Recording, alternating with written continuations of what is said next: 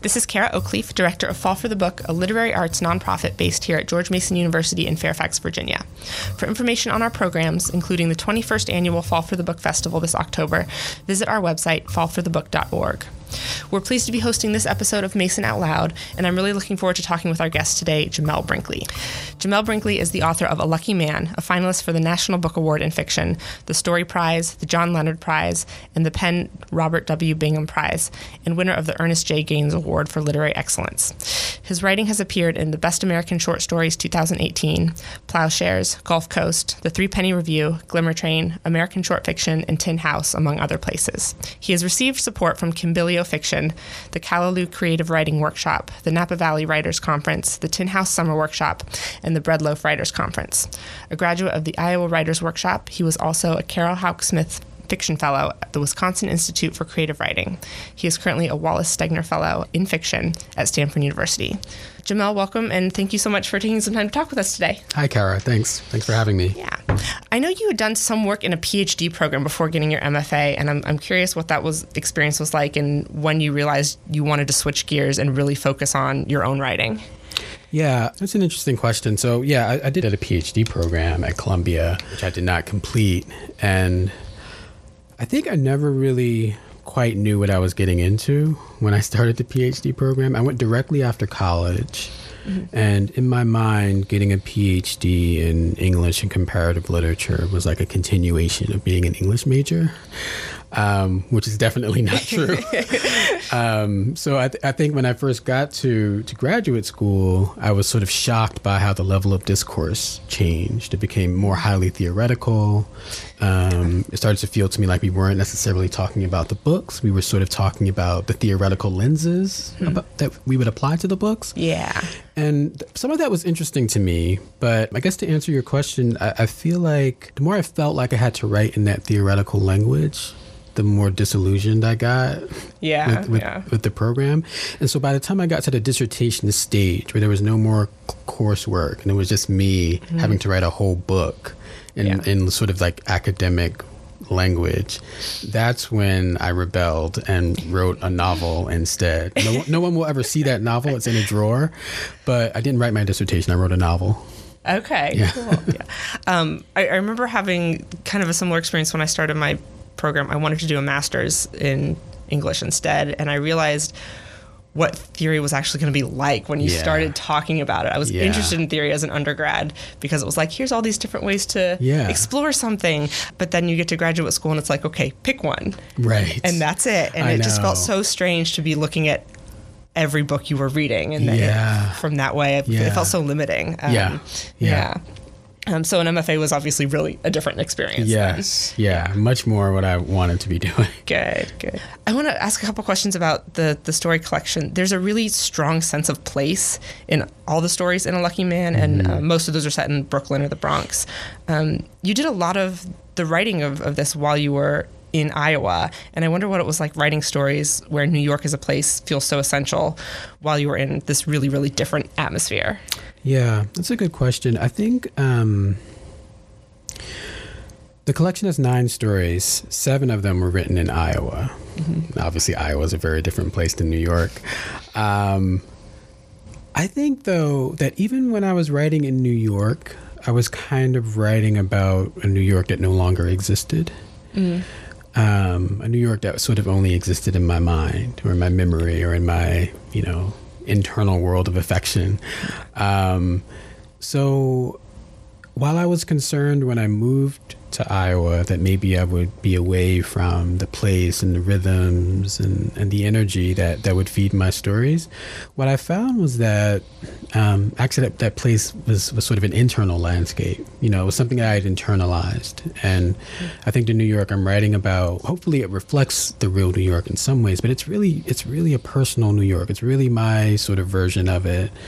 So I don't think it really was a problem. Okay. You know? There's at least one story in the collection that's specifically set like in 1996. Right. So you're writing that story yeah. from a lot of distance where no matter where you were. Right. Yeah. Exactly. And then there's also that thing about, you know, and a lot of writers over, over time have sort of referred to this, but, you know, the, the clarity that comes with distance. Mm-hmm. You know, so I think some of that effect was was there as well. Yeah. Mm-hmm. I know when you were working on these stories, you were kind of you've talked about how you've kind of seen them as just individual stories you were working on, and uh, when did you really start thinking about them in terms of a collection? I didn't start thinking about them as a collection until my literary agent told me that I had a collection. um, I'd been sending her one story at a time um, as I sort of worked through the drafts and revised them to my personal satisfaction and she would try to send them out individually to literary magazines. But after she had accumulated enough of them, she called me up one day and said, Okay, you have a book. And that was a surprise to me. Um, and from that point on, you know, one of the first things she said after we had that initial conversation, that decisive conversation to, to try to send this to editors as a book, um, she said, Okay, well, this will probably change down the line, but you have to think about what order we want to put these in when we're sending them to publishers. Mm-hmm. So she had me put together an order, and she put together an order on her own, and we talked about our lists and why we ordered them that way. Um, there were also certain stories that I had written that fell out of the yeah. collection because they didn't quite fit with what the others were doing. Mm-hmm. Um, but it was really at that point um, that I began to think about it, and that continued into my editorial process with Graywolf. And I have to say, that was a lot of fun for yeah. me. Yeah, it actually was a lot of fun to, to think about how these pieces that I've been really sort of, you know, that were kind of silos in my mind, um, how they could fit together and, and speak to each other, and how you can make little adjustments in scenes or in sentences to, to sort of draw out these conversations that could happen between stories. That was probably an interesting experience to like put your own list together and then see your agent putting her own list together and see like where yeah. the differences were and what different things you guys were seeing. Yeah, it really was, um, and to see what where people put the priority? Like, do you want to, you know, start in a certain way, or are you putting more emphasis on the last story? And you know, do do you want to sort of lead with the voicier kind of first person stories, or do you want to sort of start off with a different kind of trajectory in mind? So all those questions, which I never ever ever thought about, you know, I was suddenly faced with, and it was it was fun to think about them and decide what was important to me. Yeah. Yeah. Cool. How do you normally handle structuring a a longer short story because most of the stories in the collection are are pretty long. They are. Yeah.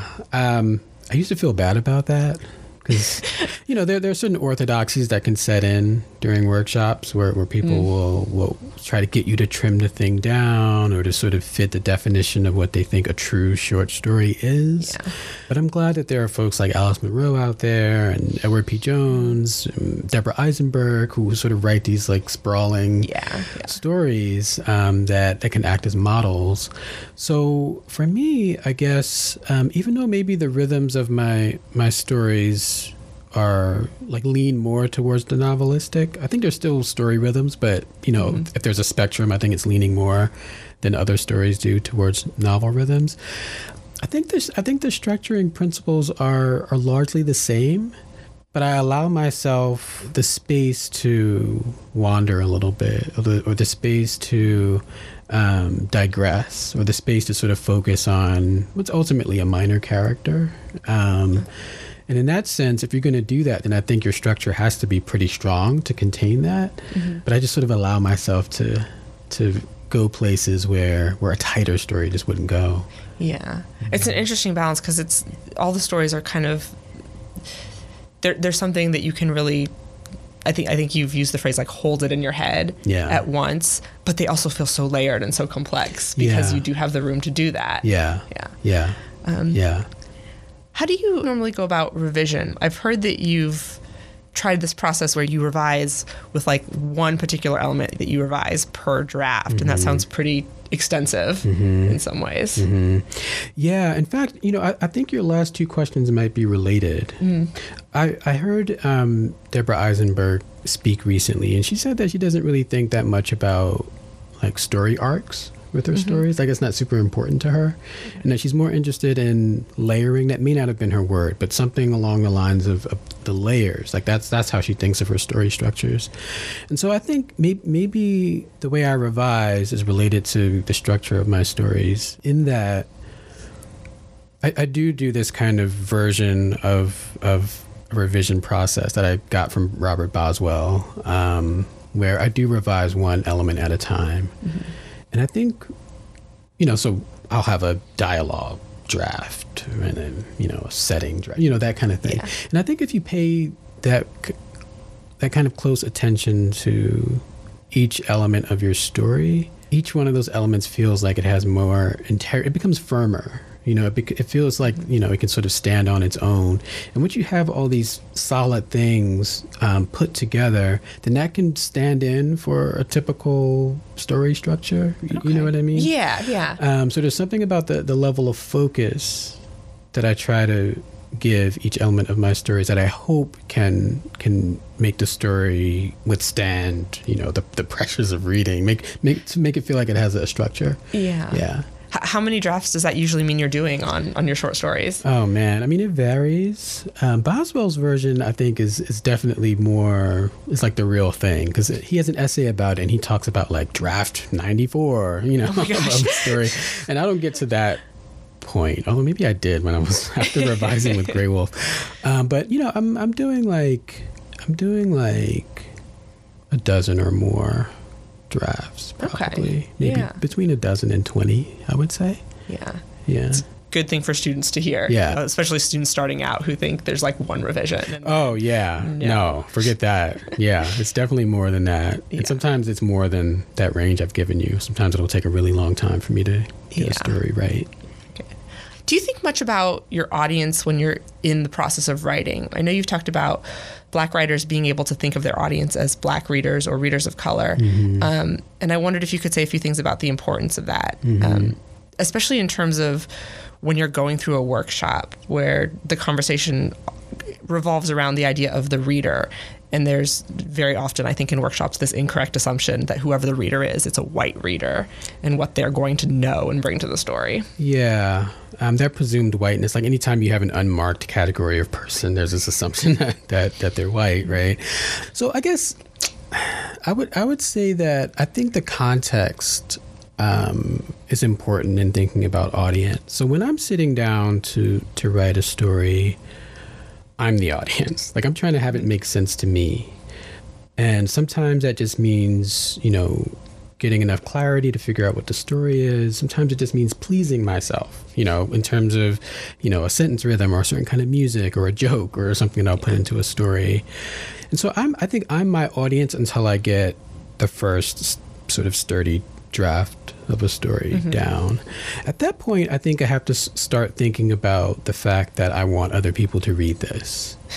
Yeah. Um, and so some of the things that might reflect me in a good way will remain, but sometimes some of the things that reflect me in kind of like a very private, private kind of writing, like sort of way, I'll be like, mm, I don't know about that, you know, because that's just, Okay. you know, like no one is, that's not going to communicate to anyone.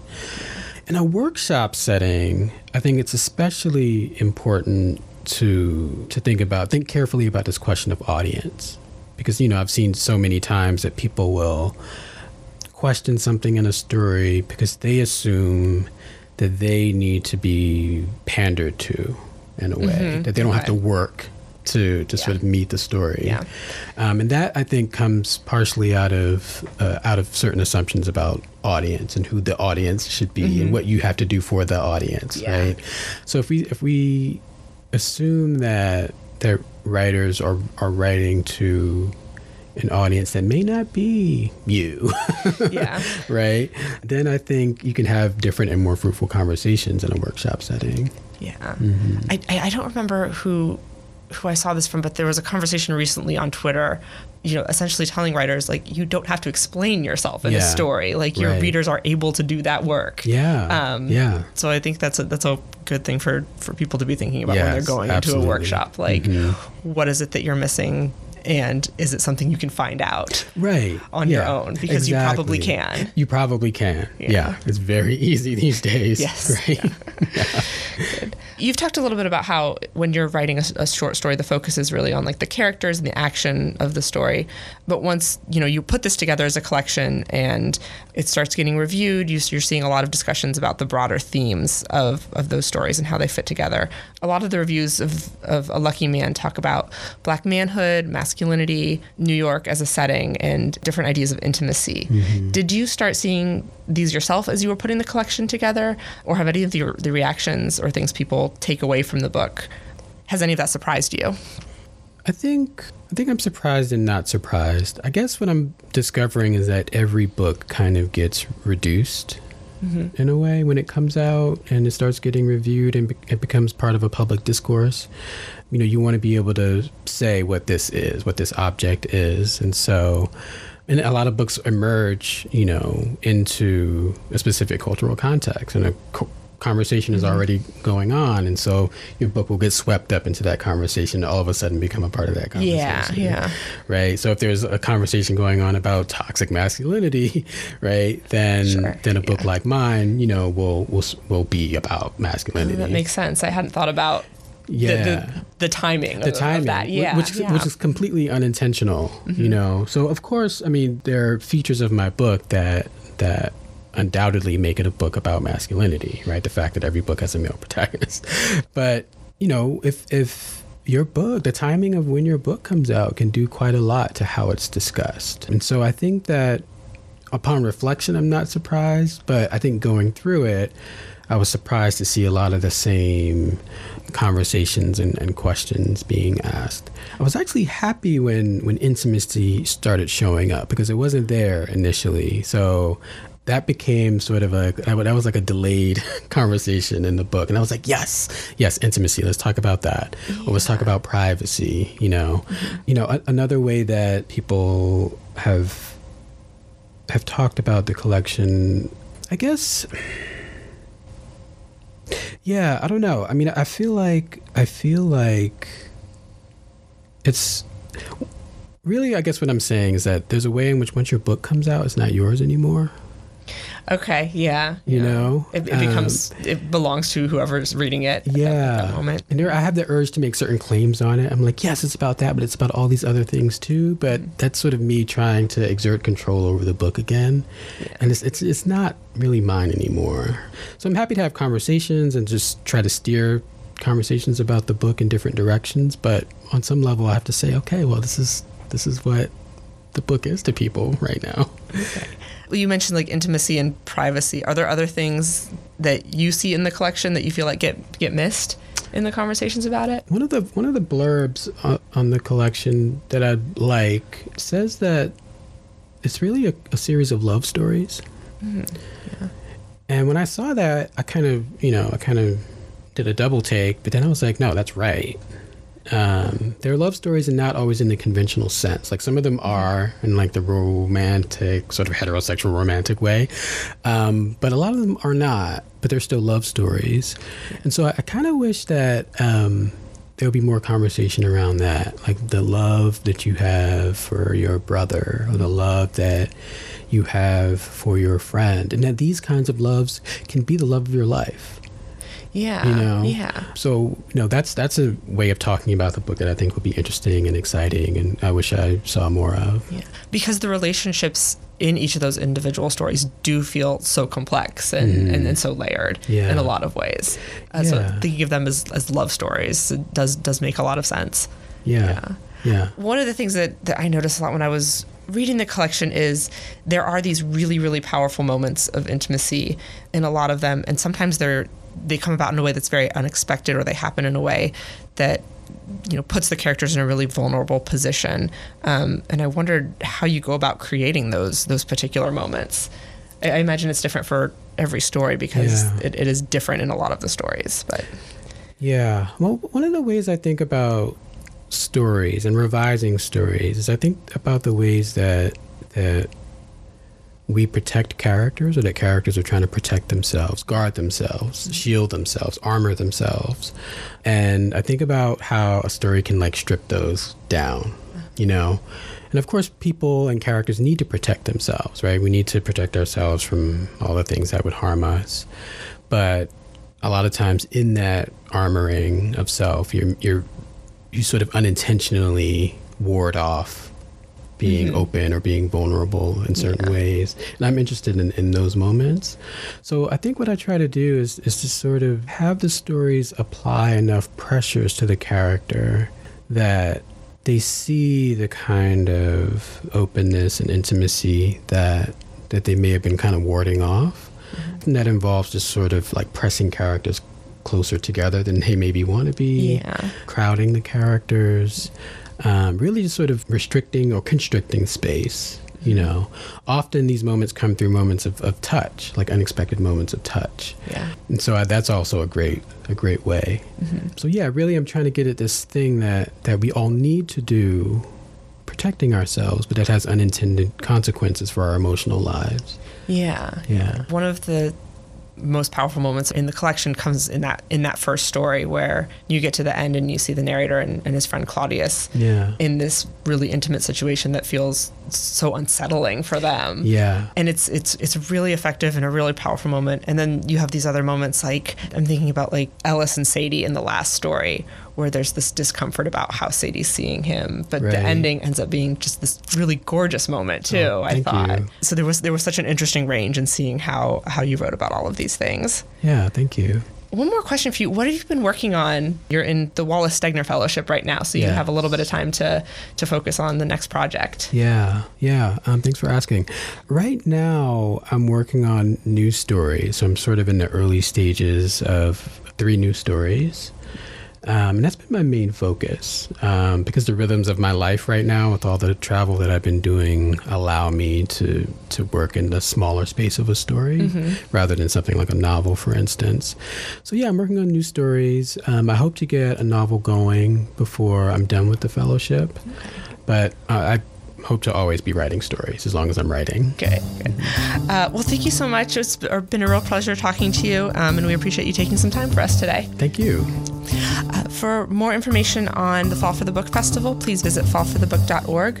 You can find other episodes of Mason Out Loud on SoundCloud and iTunes and rate and review us there.